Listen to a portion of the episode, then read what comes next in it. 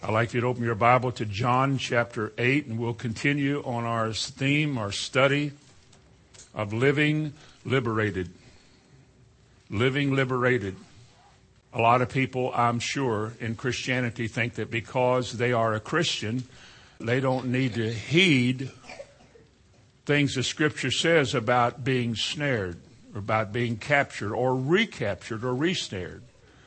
But the Bible has a lot of information to us as Christians, warnings to us that tell us that just because you're a Christian doesn't mean you don't have to be cautious or to pay attention. Because once the devil has lost his hold on you, say you were born again and you were delivered and all of that, he doesn't give up trying to gain access back to make your life miserable. I don't mean to make you lost. I mean, but tries to get back in your life to continue to mess it up as he once did. And if we don't give the more earnest heed to these things, then what could have benefited us passes us by and we live far below the level that God has for us. Now, Jesus said these words in John 8, verse 31 and 32. He said, If you continue in my words, then you are my disciples indeed, and, verse 32, you shall know the truth, and the truth shall make you free. We have been made free to stay free. Amen. We have been made free in order to stay free. We do not have to live bound anymore. We do not have to be under the thumb of the devil. We've already looked at all of that, and I'm not going over it again, but one of those verses in Romans 6 says, Sin shall not have dominion over you. If you know what it is and how it has worked in your life and you've been delivered from it, your eyes have been opened, then you know what to fight against. It's a sad thing because a lot of Christians really don't know what sin is or how it affected their lives. They resist a little of it and they live a defeated life. They really do. They try to smile, they try to be happy, but things don't work for them. It doesn't have to be like that. So there's warnings to Christian people. There are ways that the devil gains access back to your life. Because remember the verse in Ephesians 4:27 it says that we are not to give place to the devil. Now, if we couldn't give place to the devil because we're Christian, then that verse would be meaningless. But it says to Christians. Ephesians was written to spirit-filled Christians. Actually, Gentiles. And he says, don't give place to the devil. Because he does, like Peter said, he goes about like a roaring lion. He looks for those he can devour. On that bad day you're having and inspires you to say words that actually snare you. Remember, the first thing we said was you have to guard your mind. Your mind's a battlefield. You've got to put on the helmet of salvation, know what salvation means and what its principles and benefits are. And you let that soak in your mind and saturate your mind so that your mind is Word of God minded. And you begin to think like that. And when the devil comes around with a lie, you can bring captive that lie to the obedience of Christ. We don't have to live by lies. We just have to acknowledge the truth and live by it. And the second thing we're on now is that you have to guard your mouth. I don't think a lot of well taught Christians realize yet the danger of what they're saying about how you can be snared. Remember Proverbs 6 2 says you are snared by the words of your mouth? One translator says you are trapped by the words of your mouth. You are ensnared by the words of your mouth. Now, that being true, we have to realize just that as a Christian, I need to set a watch before my mouth. I need to guard the door of my lips lest I say something I shouldn't say and sin against God or I open a door to the enemy. He ever stands before God to accuse us, to find a cause of legally accessing us. And if you give place to the devil, then he can access your life. That is, he can come in and do something in some area of it, torment, disrupt. I think it still says in the Bible that the thief comes to kill and to steal and to destroy.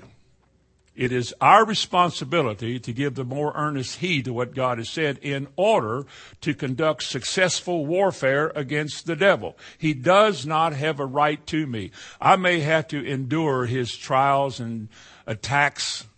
I'm going to have to prove my faith somewhere in my life. And so I may have to stand my ground and go through some difficult times with certain things. But at least I'm going to say that I'm trusting God for this. I'm going to stay with God on this subject. I'm not going to bow down to the pressure, to the pain, or anything else. I'm going to stay with the Lord. And if it's church night, I'm going to church. I'm going to get up and go, and I'm going to act like what I believe is true. And I'm not going to let the devil take any advantage of me whatsoever. There are people that fight like that. We used to call them old school, but it ought to be just Christianity. But you've got to guard your mouth. Remember, Jesus said in Matthew chapter 12, out of the abundance of the heart, the mouth speaks. It is a true fact, a biblical fact, that whatever is in your heart, we may not see it, but eventually we'll hear it. Because whatever's in your heart, that's what your mouth will talk about. That's what you will say. And he said in the same chapter 12, Matthew, said, By your words you shall be justified, made right with God, or maintained right with God by your words. Or he said, By your words you will be condemned. Now, one way or the other, and we live by talking. That's how we communicate. And in the multitude of words there lacketh not sin. So we're going to have to study to be quiet, as Paul wrote, and deal with a lot of things in our life. Let me tell you what we've dealt with so far. Jesus mentioned idle words. We looked at things like idle words like slang and jesting. And I don't mean if you use a slang word or you say, hey, that's cool. I'm not saying it, you know, all the devil's got you. I'm not saying that. I'm saying there are people that are so in tune with the world, that's the only way they talk. They're given to that kind of language. They want to be like what they watch and what they hear and who they hang around. And they adapt that kind of language and that kind of talk. And it really is out of place in Christian settings. What if I was up here today and I said, now there was this dude in the Bible and I, now he wasn't cool. You would think, you know, that's not appropriate. Wouldn't you? Unless you've never been to church in your life, you thought that was cool. That's not appropriate language. You know that. I don't have to tell you that. You know that. There's something about that that lowers the level of what this is all about. Instead of us being brought to a higher level of living and speech than we used to have. We all know we're not supposed to use bad words and obscene words and cursing and cussing. It doesn't mean that a Christian on a very weak moment when the car wouldn't start or the lights wouldn't come on or the whatever ticks people off, instant tick off. You'd have to be a Hamilton to know what I'm talking about, but there are times in which things do get tossed or thrown or something a long time ago. Now that doesn't mean now that, well, it's all over. You're going to hell now. That's not what I'm saying. But there are people who do that all the time and never get bothered by it. That's not good.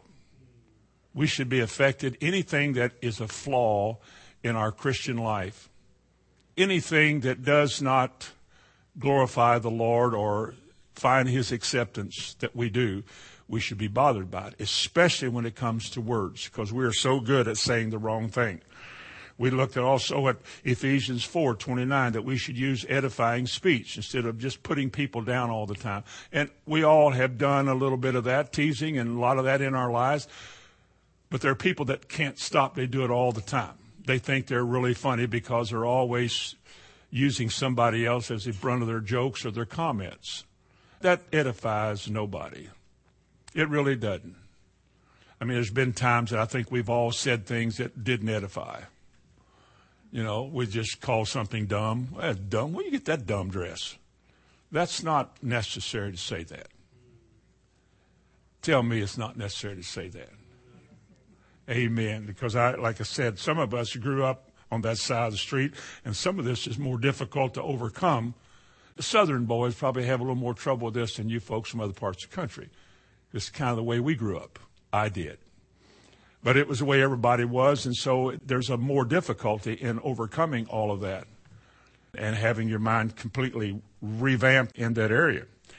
In Ephesians 5, he talks about vulgarity again and obscenity, joking, jesting, often inappropriately, coarse wittiness, like the stand up comic who has to use bad words, vulgar words, or innuendos to get a response from an audience or from a crowd he's with, the gang. And so he's always saying goofy and dumb and bad and off the cuff stuff. Oh, he may go to church, but again, he may think, well, I'm a Christian, so none of this can affect me. I think people do. But we have to give all of that up. We have to crucify the flesh with all of its desire to say that, to be the town clown, to be the life of the party. You got to give it up. You got to bury it and die to it and get rid of it because if you think about it, that doesn't glorify God. And yet we've gotten by with it so much we didn't just fall over dead, so we think, what's the big deal? But, well, the big deal is now that you can read it and now that you can see it in the Bible, you're not supposed to do it. Now, today, let's go to the last few things I want to say about your mouth and ways in which we can be snared because it is so easy for you to open the door to oppression and depression in your life with words. Three words here there are criticism, murmuring, and grumbling. And while inwardly you may be going, oh, oh brother, I'm going to get shot this morning for sure. Well, we're probably all going to have a little wound. But that's good because at least we're not going to get by with anything without knowing we shouldn't do things. And as I've said so many times, I preach to myself as much as anybody else. Let me start with criticism. I want to say three things about criticism this morning. What it means, first of all, and secondly, what it does, what criticism does to us, and thirdly, what causes criticism. Now, we're all familiar with criticism. Criticism is putting people down, judging other people badly, saying things about other people that you should not say. Some say it's justifying yourself at the expense of others. It's the act of judging or censuring or denouncing or just plain putting people down, criticizing. Every day of your life in society, it goes on abundantly. There is no talk show known to man that doesn't criticize, unless it's about sewing and making napkins or something.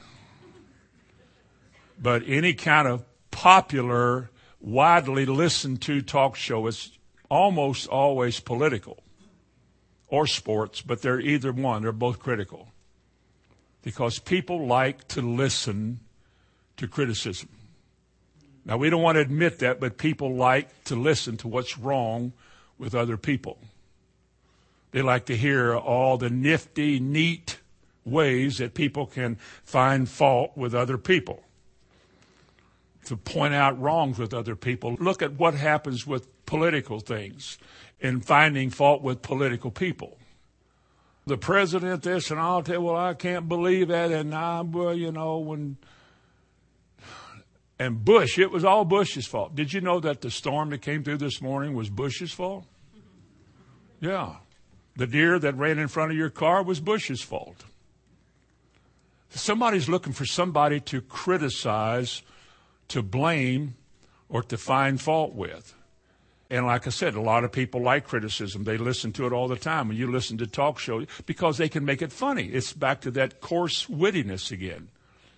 They talk about this one and call them names.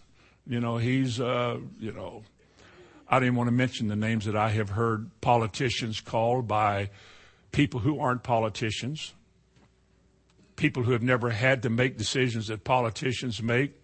They're not under the gun. They have nothing to lose and they criticize. If you ever walked in somebody else's shoes, you might not be so critical.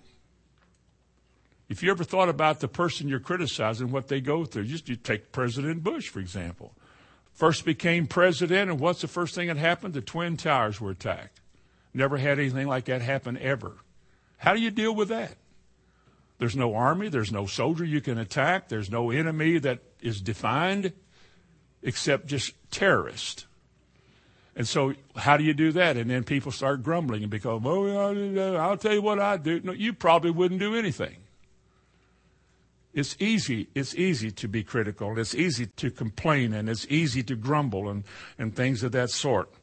But when you verbally run somebody down, you're not benefiting anybody, not yourself, and somebody is listening to what you're saying. And how many times have you heard the phrase, what goes around comes around?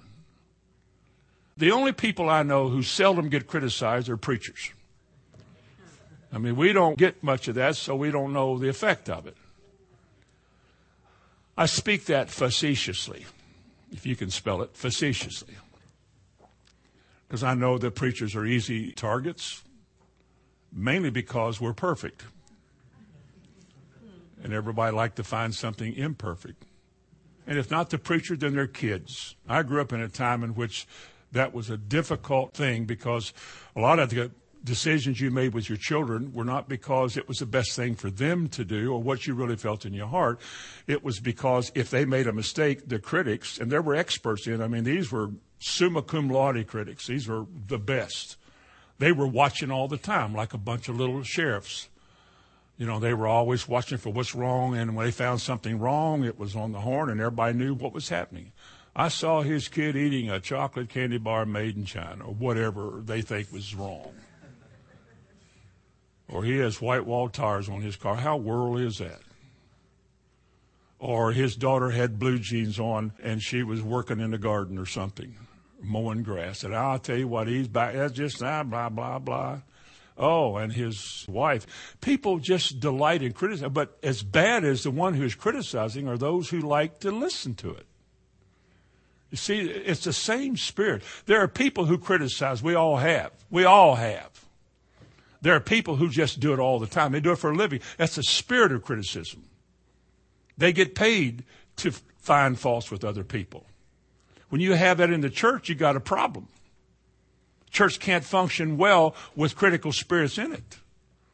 I've had a few of those in my life. That is, I've had to attempt to pastor people who had critical spirits. You can't pastor people like that. You really can't. They just find fault with everything you do. I've told you before about the lady one time, the song leader put a a little paper on his seat that said reserved, and she come down and tore them up and said, That's not scriptural. Well, I could say a lot of things about what was scriptural, not scriptural, but we're talking about criticism, so I'll leave that out. But there are just people who are given to finding fault. They're never, almost never happy people. They seem to be unable to just cope with things. They fly off the handle easy. They're critics. Life doesn't flow smoothly for them. How could it? This is an open door to oppression. This is an open door that removes the solutions to your life. I mean, you've opened your mouth and you're trapped by it, the words you spoke. You were warned not to say that and talk like that about other people. Listen, there is nobody in this room that's perfect. I doubt that there's a perfect parent in this room. I would imagine everybody in this room is subject to mistakes and failures. I've made mine. I don't try to hide them, and I'm not proud of them, but I'm not running from them either. What I've done, I've done. It's true with all of us. But nobody has a right who is imperfect to be running their mouth about other people who are imperfect didn't Jesus say, how is it that you can find a little speck in somebody's eye when you've got a log? I can't get that picture in my mind right, but Jesus said, you know, you go around looking for specks and flaws in other people's lives and you don't realize that your life is worse than theirs. It's a warning. See, we should read that and say, I need, before I open my mouth, I need to think about what I'm about to say, measure it, whether or not it's going to benefit anybody, and secondly, whether it's going to be constructive and fix anything. And if it doesn't qualify that, then I really, I need to just get some duct tape and run it around my mouth two or three times so that I just don't say a word. So that I just keep my mouth shut. Was Paul ever criticized? You know, the Epicureans called him a babbler. What's this babbler have to say? In 2 Corinthians 10, he was talking about those who said, of Paul said, you know, the people who were trying to put him down in the Corinthian church. They made light of him. They weren't attacking what he was teaching as much as who he is. That's called ad hominem in Latin, and that's when you attack not the content of what they said, but the character of the person. So that you can't find fault with the content of their speech, but you find fault with their character. Well, look at him. Paul said they say his bodily stature is weak. He must not have been a robust looking fellow. I mean, he probably wouldn't qualify as Iron Man. They said his speech is contemptible. And I thought, wow. Even Paul said, My speech and my preaching was not with enticing words of man's wisdom, but it was anointed speech. And no matter what he looked like, no matter what his appearance was, no matter how his words sounded, they affected people. That's called the anointing. That's all he had to do was be willing to stay with God and speak whatever God gave him with what voice he had and what body God gave. And God would bless him. And the people who looked better than him were much more polished in speaking than him. They just found fault with him. And we do it as Christians all the time. I thought of so many stories. I thought of an hour and a half of examples in my lifetime of how critical people have been about other people. People that go from one church to visit and they go to a church and they can't enter into worship. They can't flow because all they can think of is how many women don't have head coverings, how many people are wearing this or who's not doing that. And I think that doesn't glorify God. You're no blessing to his kingdom. You're just letting the devil use you to create chaos. Let me tell you something that God hates.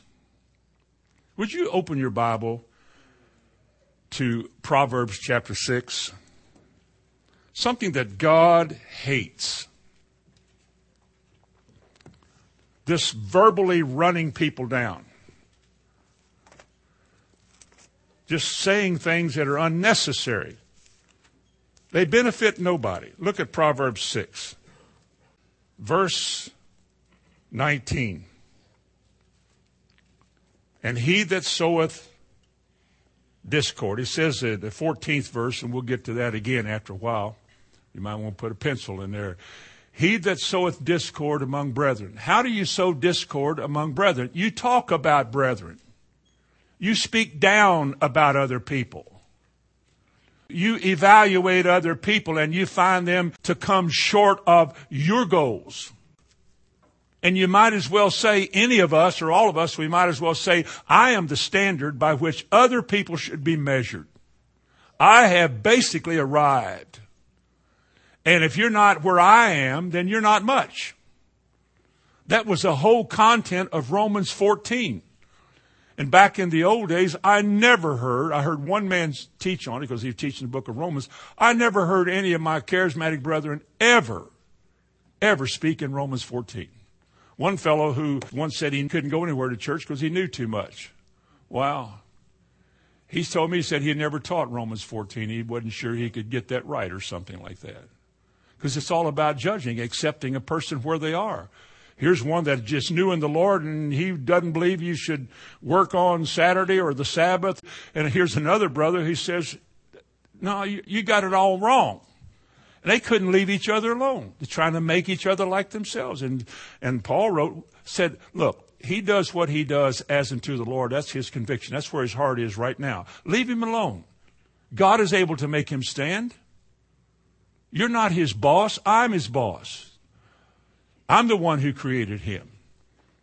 That chapter is worth reading for those who like to judge other people.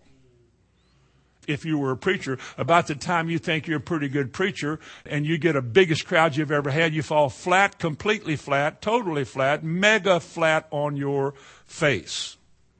I did that once. Stuttering, I mean, I thought I was over stuttering. Well, I was until that night. And it left after that. And I, I, I, couldn't get a word out, and the people who came to hear were kind of, you could see them going, What did you bring me here for? When you think you're somebody and you begin to measure other people by yourself, and you get to the place where your comments about other people are really because they're not like you don't do that so they're not like you so you say that and yet all you have to do is be still be quiet Shh, don't say it just keep your comments to yourself. Now, turn to John 7. That does not mean now that you can't make a judgmental statement. I don't know how you could have church if you didn't.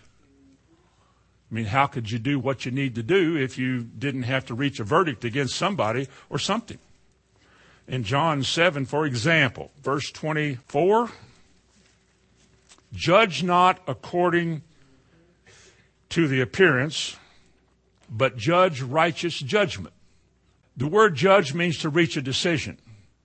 The word has to do with reaching a decision by looking at both sides, by evaluating everything. How many times do parents make judgment calls against children? Did you clean up your room? No, you are lazy. Now, what if the kid said, Didn't you hear the sermon Sunday, Mom? And she said, Did you hear the other 3,000? Over 3,000 now. But how many times do kids get to arguing and you have to jump in there and say, I told you not to do that. Well, he started, she, they just did it anyway. So she says, You're both wrong. Is she judging? She is.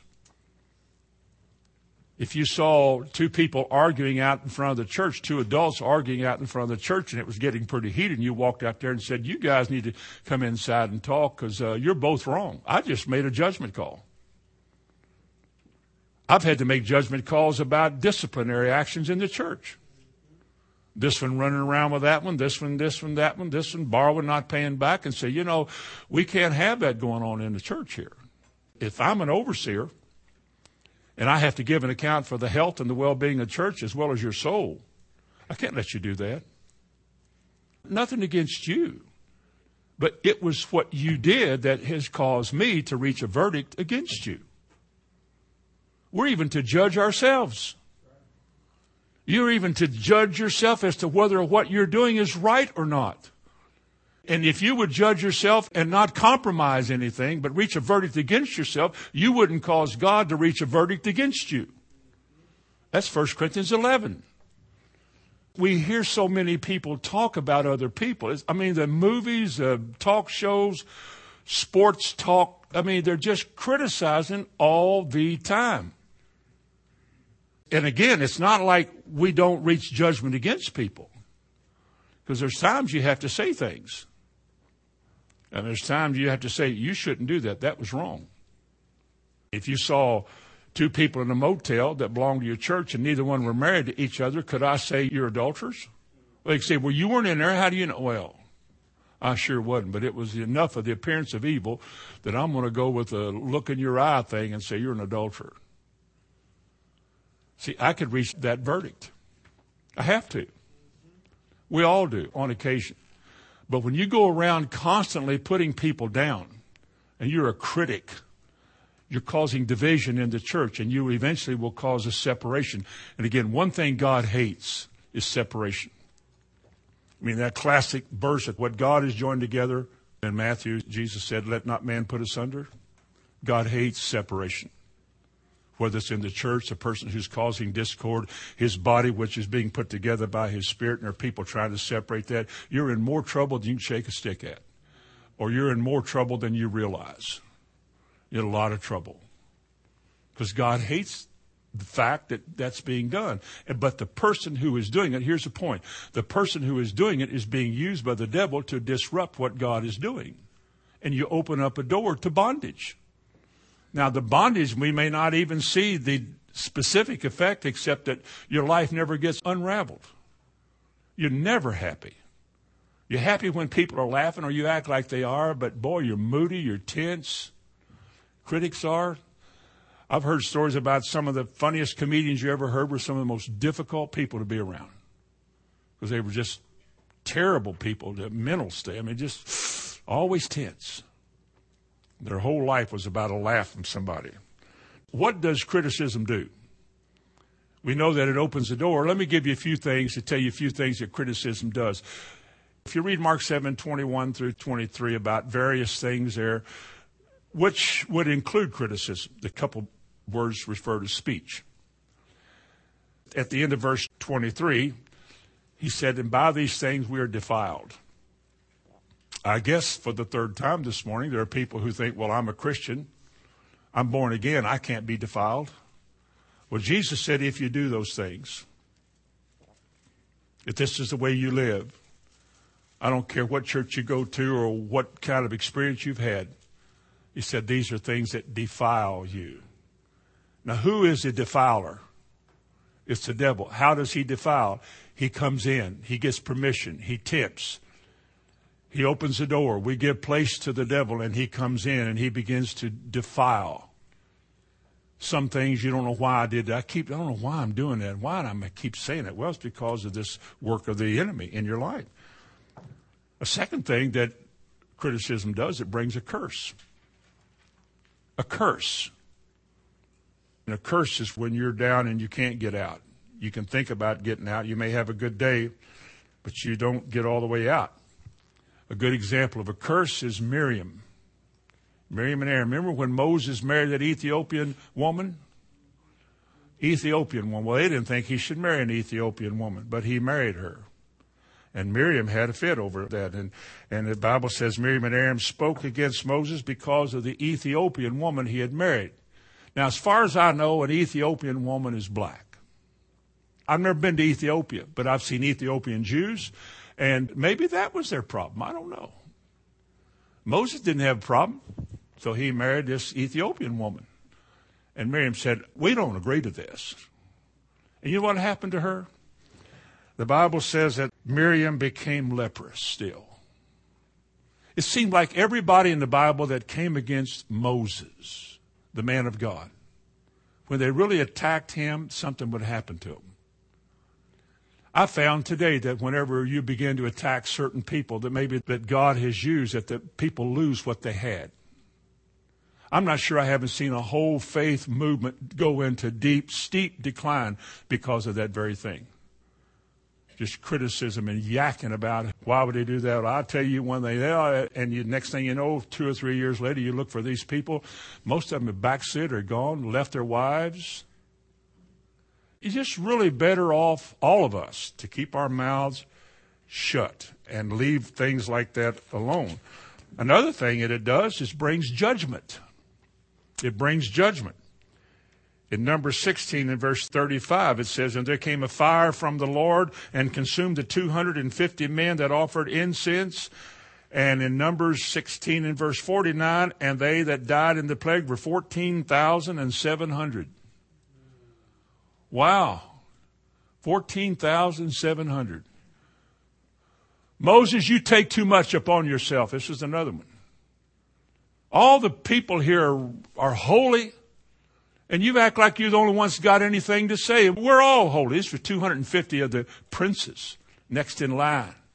They didn't like the fact that Moses was running the show, that God gave him that. They didn't accept that.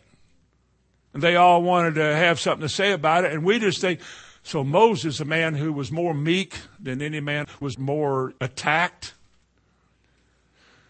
Moses said, You come out here tomorrow. You bring your censers, and you come out here tomorrow, and God will show us who's in charge and who isn't. You know, that next day, 14,700 people died. They would have been better off to have never spoken a word. Because in this case, judgment came on these people because of that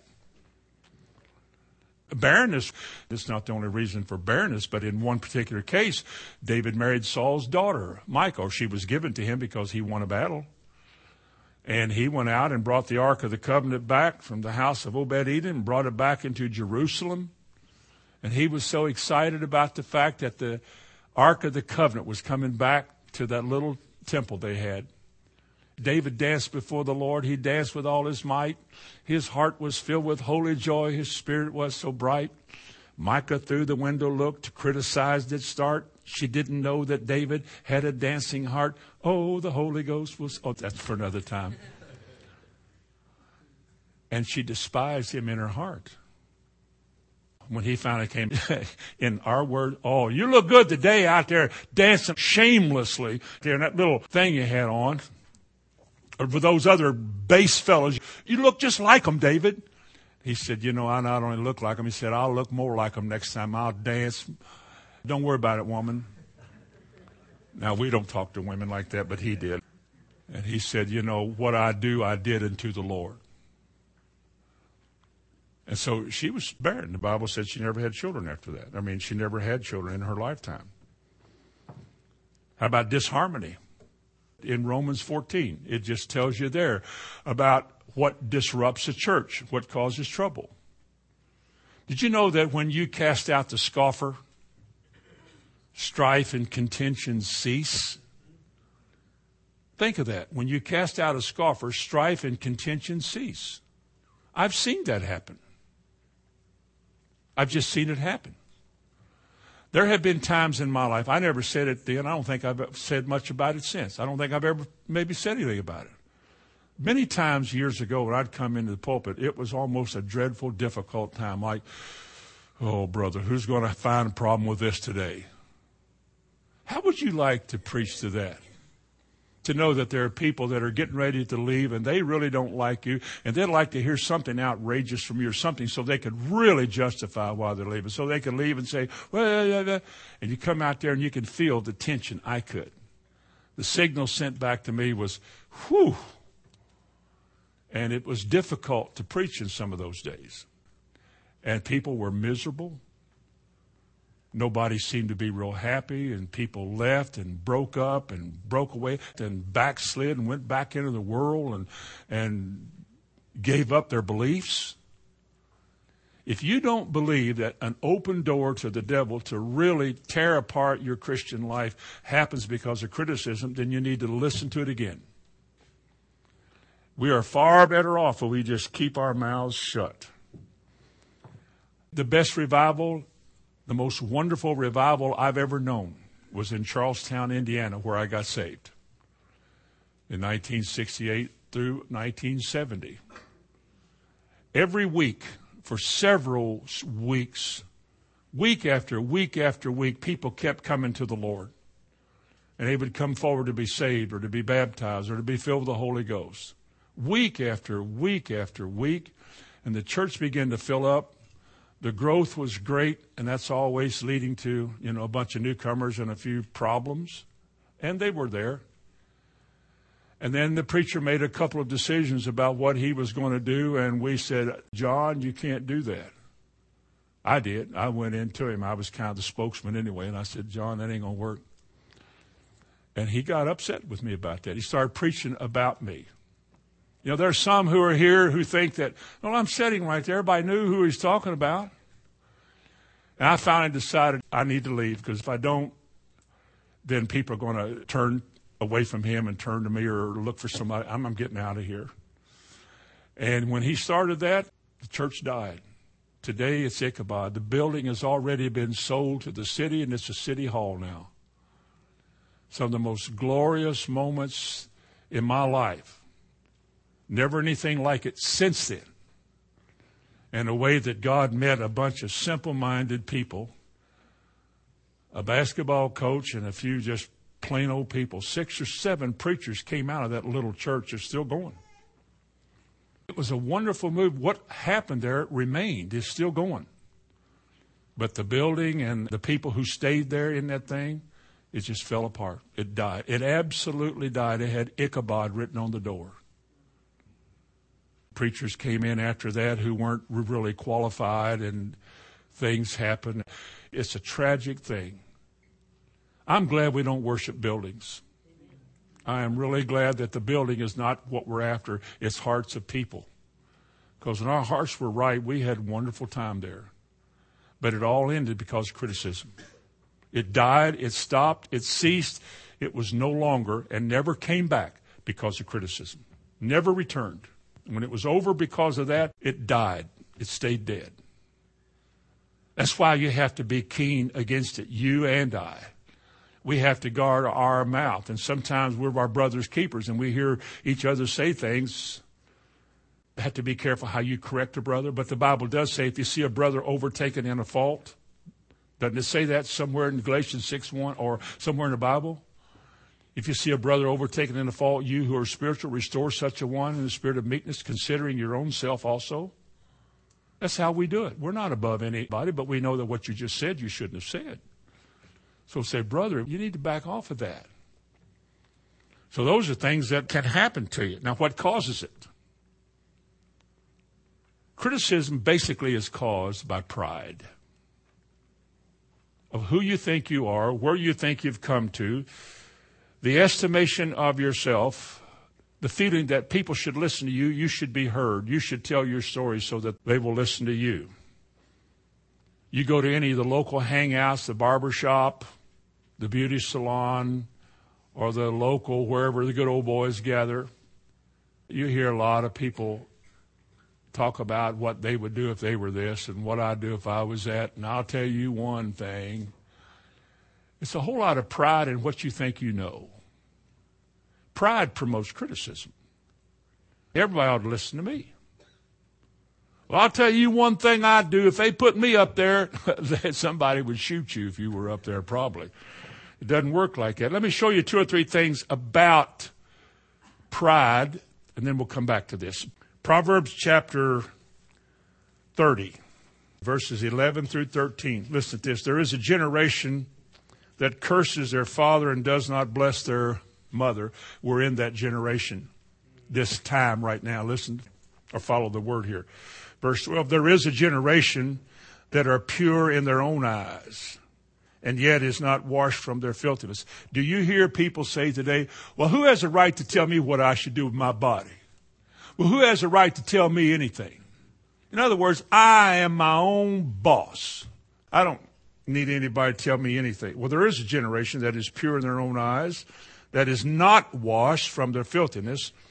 There is a generation, oh, listen verse 13. Oh, how lofty are their eyes, and their eyelids are lifted up. Wow. There is a generation that is proud and cocky and arrogant. Look in chapter 6 again, where you were a while ago. Proverbs 6, verse 16. These six things does the Lord hate, yea, seven are an abomination to him. The very first thing he mentions is a proud look. A proud look. A look that telegraphs to other people, look at me. What do you think about me? Ain't I something? It's that look. You ever see the look on, say, this new generation of rap rock singers, of the look on their face? It's not a look of joy and peace. It's always with a hat backwards or something. I saw one guy the other day with a hat on backwards doing this. The sun was in his eyes. I did. Saw a picture of it. Yeah, had his hat on backwards doing this. All you have to do is turn that beak around over your eyes and you don't have to use your hand. You can wave at people then. But anyway, he said a proud look is what God hates. There are people who walk around looking like you should notice me. I'm a popular figure. I'm an actor. I'm a sports figure. And, you know, you kind of walk around, they got that arrogant look about them. Or the girl who thinks she's the most lovely thing ever. She wants attention. She's proud of her beauty and proud of the way she looks. She wants you to look at her. And if you don't, who are you? Pride's a killer because it not only disturbs the human heart, it corrupts it. Because you think more highly of yourself than you ought to, and you will fall because the Bible says in the eyes of God, pride goes before a fall. Let me tell you something. There is nobody in this room this morning, if you're a Christian, that was able to save yourself. If you've been blessed real good this morning, it's because the Almighty God has enabled you with a talent or an opportunity or a situation to bless you, and you're blessed. But He did it. Nobody has a reason to boast. Nobody has anything to boast of in Christianity. We're all unprofitable servants. All of us are. We've done only that which God gave us to do. That's the best we can do. But that's all that's required of us. When we start bragging about our building and about the size of our crowd and how much money and how many missionary trips and how many orphans, and when we start boasting of all of those things as though we've done it, we're proud. We're just proud people. We want you to notice us. We put our ad in the paper. Have you seen our newest ad in the Saturday paper where, you know, you've got a picture of your church and things about your church, all the things that you do? You haven't seen our new one? We put it in there. It's sort of an advertisement. It's kind of a commercial break in the paper for, look at us. Come to us. Actually, I haven't put anything in the paper if you're listening out there in the other world. I'm really not interested in that. I prayed years ago. Uh, maybe I shouldn't have, and I have since repented because I don't think it's any of my business. But I prayed for a little church.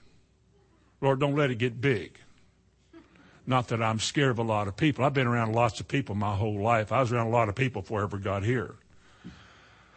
I just thought it was easier to communicate and take stock of a smaller church than it would if you had two or three thousand of them out there. Well, I know who they were.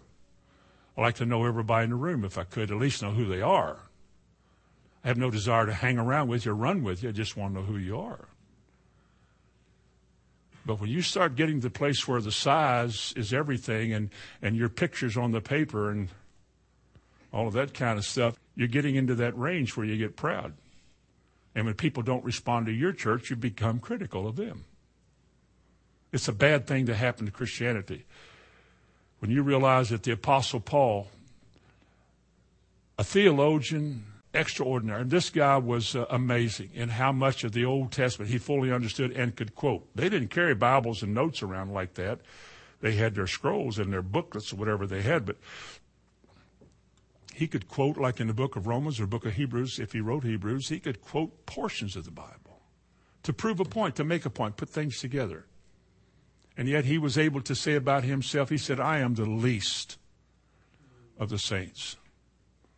I'm the least of all the apostles. I am the chief of sinners. Because this is another sermon, but when he saw himself as God sees him, and he recognized that he had no worth to God, he was not entitled to anything God had. He could never say, That's not fair. She got and I didn't. He has no right to any of it. Whatever we get, God gave it to us out of the goodness and graciousness of His heart, not because we've earned it or deserved it. Or if kids would say to their parents, Well, you bought him a, a $10 toy, I only got a $2 toy. Now, I'm not going to go through a big story about that, but technically, I didn't have to buy you a toy, period. Now, I mean, parents will, of course, but I'm, a lot of people think that they're entitled to what somebody else has because somebody else got something out of them. Let me get back where I was with this thing about pride, because pride is a terrible thing. A vain man may become proud and imagine himself as pleasing unto the Lord, but when he is, in reality, a universal nuisance. Somebody wrote that. I thought that was pretty interesting. Pride is the mask of one's own faults. Pride. When a proud man thinks best of himself, then God and man think worst of him. Pride is pleasure arising from a man's thinking too highly of himself. I would just advise everybody in here if you think you're somebody and you've come somewhere, just drop yourself down lower than everybody around you and esteem others as better than yourself. And then you have not only no boast, but you have no reason to criticize. You kill both of them. But pride is a terrible and an awful thing. If you listen to those talk shows and stuff like that, chances are you're going to get snared. You get conceited. You'll think you're above everybody else or beyond everybody else. Or maybe you think you're superior. Or that preacher I told you about, or I used to know, that thought he knew more than everybody. Whenever Brother Freeman, for example, used to say things, I hear him criticize, well, I, when I teach on that, I'll show you. It's just pride. And today, as that person is D E A D dead. Only thing that lives in them is memory the memories. Nothing was accomplished. Nobody's edified. Nobody is blessed through the years because of your so called deeper walk, which wasn't at all. In fact, you look at your life and there's nothing there. Why would you be cocky, conceited, heady, high minded, and proud? You have nothing. But I studied. I don't care. Jesus said to a lot of people, said, You did this and you did that. He said, I never knew you. All that effort and time you spent at studying and learning all that was to prove yourself above everybody else. It wasn't to bless God's people. And now you come to the time in your life nobody not only knows who you are, but nobody is blessed by anything that you do. What a horrible way to end your life. To have had a chance at one time to benefit thousands of people and to come to a time in your life you can't benefit anybody, not even your own family. Pride is a horrible, horrible thing. It's what makes us fall. It's what causes trouble. It's what makes us unable to say, I'm sorry, because I'm right. And if I'm right, I'm not saying I'm sorry. But the Bible teaches otherwise. Just like if they take you to court to sue you, even though you're right, said, give them your cloak, give them your coat.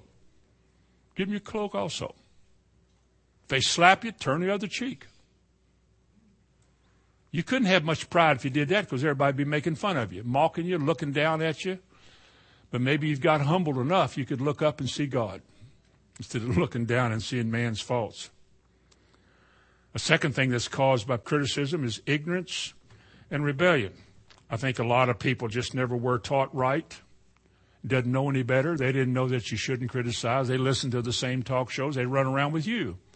They know what's on your radio. They know what you talk about, and so they feel like they can say what they want to say. How about talking against the President of the United States?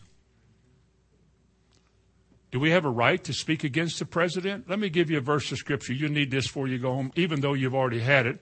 Would you turn to Exodus chapter 22? Exodus 22 and verse 28.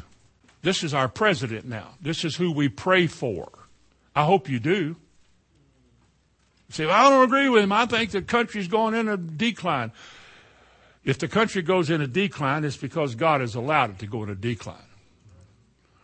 I may not agree with the policies and all of that, but it's not my job down here to make policies for this country to go by. I am a citizen of the United States, but I am at the same time a sojourner and a pilgrim. I have been put in another kingdom. I live in the United States, but I'm a member of another kingdom.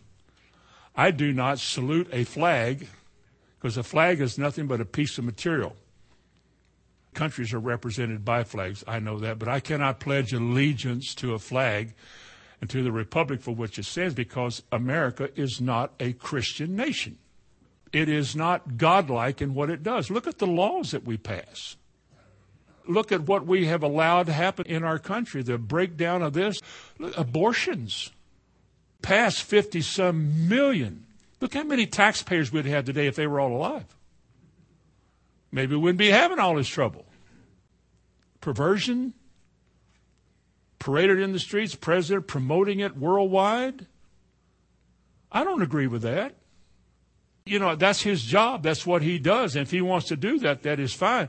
But that doesn't represent me in this country. And I don't have to live by that.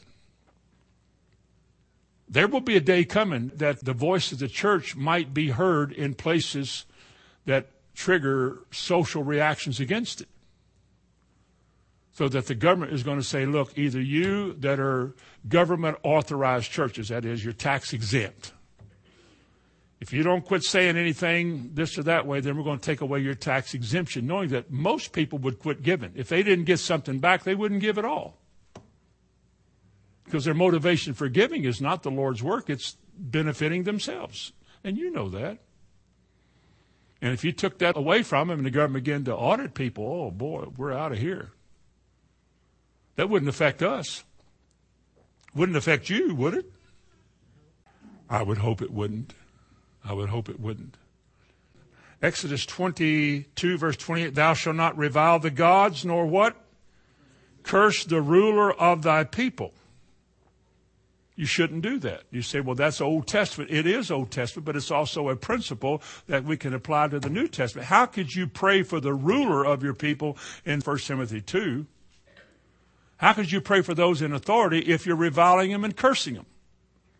Or in Jude and 1 Peter, if you're speaking evil of dignities, and you take shots at the mayor and the governor and the president and all those others up there and if you're always mouthy about that as a Christian, how could you pray for them?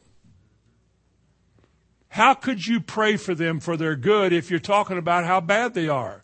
You can't. You've been snared. While you're there, stop halfway across the Bible in Ecclesiastes. A little bit to the right of middle, but Ecclesiastes, look at chapter 10. Ecclesiastes chapter 10, the last verse. Curse not the king. No, not in thy thought, and curse not the rich in thy bedchamber. For a bird of the air shall carry the voice, and that which hath wings shall tell the matter. You're going to get trapped again. Somebody's going to hear about what you said about them, and now you're going to have to pay. Don't curse the king. Don't curse the rich. Listen, the wealth of the sinner is laid up for the just. Don't curse him. It's going to be yours. Finally, along with criticism is murmuring and griping and complaining. Numbers 11. Murmuring means to complain with grumbling, to express discontent. Just discontent all the time. Is there such a thing as a spirit of discontent? Some people, it doesn't look like you could ever help them. They're never joyful. I don't know that they can ever get out of that box they're in. What a tragedy. And grumbling about this and can't do that. Grumbling about that. You know what it says in the Bible about a man married to a grumbling woman? It says a froward woman. But you know what it says? He would be better to live in the corner of the attic than to have to live with that and listen to it. Because, and I mean it this way, all that yak, all that unnecessary devil inspired yakking and complaining and all that, it's a form of criticizing. It's a form of telegraphing, this is what's in my heart about anything, this is how I feel, and blah, blah, blah. And it's not Christian. It honors nobody. And in fact, in Numbers 11, when God's people do it, especially with regard to blaming Him for, well, I don't know, why didn't God do something? You ever heard that? Well, why doesn't God do something? Well, we go to church, why doesn't God do something? Why, why, why? And when the people complained, it displeased the Lord. Now they got quail, they got bread, they got a fire by night to keep them warm in the desert, they got a cloud by day to keep them cool. They are so blessed there's not a feeble one amongst them. Everybody can walk and do his part. The very soles of their shoes never wore out while they're under a curse. They're under a curse and this is going on. And he said, and when the people complained, I used to hear when I was a kid, some people would complain if you hung them with a new rope. Let me go on. And when the people complained, it displeased the Lord, and the Lord heard it, and his anger was kindled, and the fire of the Lord burnt among them and consumed them that were in the uttermost parts of the camp. What happened when people complained? In this case, they were complaining against God and his ways. And the Bible says a fire came out from the Lord and consumed them. How many of you know they would have been better if they hadn't complained about anything? They would have been better if they could put a watch before their mouth and guard the door of their lips so that they would not sin against God. Lamentations 3 says, Why does a living man complain? A man for the punishment of his sins. Why would any of us complain about anything? God could have left us in that alley he saved us out of in that destitute state that he saved us out. He could have left us a long time ago. He blesses what we put our hands to. We got a Bible here full of 8,000 promises. We have a God who made the whole world that watches over this word to perform it. He even put his spirit in us to show us what this means and how it operates so that we are more equipped than anybody has ever been. And we complain. What do we complain about? Is it money? Ask and you shall receive. Is it complaining about your, name it. You've got to answer in this book, and yet people have bypassed this book and just like that. That's not Christian. It's an open door to trouble in your life. You'll pass it on, parents. You'll pass it on to your children, and they'll do that, and they'll pass that same thing on to their children. It's a generational curse. It just keeps going down the line. It's just grumbling and complaining. There's always something wrong. It's not fair. I don't know why. I'll tell you one thing. God never, ever taught his people to act like that. And he always condemns his people for acting like it. You read Psalm 78. They said, well, we know that in the wilderness he did this and he did that. Can he prepare a table here and can he provide this here? And Bible says God heard that and he was full of wrath. The very fact that we would question his loving care for our lives. The way he's leading us and we grumble about that. Well, I didn't get mine. I'll go to church. And we're grumbling about that. God help us. May we take note today in just a little bit that we've heard that God has spoken clearly and plainly to us this morning, us here, those out there, that we need to be careful of what we're saying, especially in this hour, because the devil's carrying a microphone around. And I sure don't want to be snared by the words of my mouth. I don't want to be trapped by the words of my mouth. One thing I want to learn is what Paul wrote. He said that you may study to be quiet and to do your own business. You study to be quiet. 1 Thessalonians 4:11. You study to be quiet. Because if a man cannot bridle his tongue, he cannot bridle his body. And if you can't bridle your body, you can't offer it without spot unto God. It's all about your tongue. It's all about your tongue. Then there's more about that if that can snare you. How about your companions? Well, we'll save that for another one. Amen. Would you bow your head with me? Heavenly Father, in the name of Jesus, we stand here today, Lord, as a people of need. There are no experts here. There's no great people here. You are great and you are here, and we acknowledge you as such. We have a need today, Lord, for more of what you have to do things the way you want us to do it and to crucify everything in us that dishonors you. We have that as a basic great need. And I ask you to continue to speak to each of us, take the words that we have heard and never let them escape our minds. Never let us be snared because of our lust to be heard. Help us to do right and to live right by you and to honor you with our lives as Christians should to live a holy, simple, and a quiet life. I ask you to bless those that are here this morning, those that listen to us in other places. I pray that the work of your Spirit that brings conviction and rewards us with peace, that we would experience both. And whatever the needs are here this morning in the hearts of these people, as you can see their hearts, I ask you to minister to them. Lord, deliver us from being miserable people. Deliver us from miserableness. I ask in Jesus' name, amen.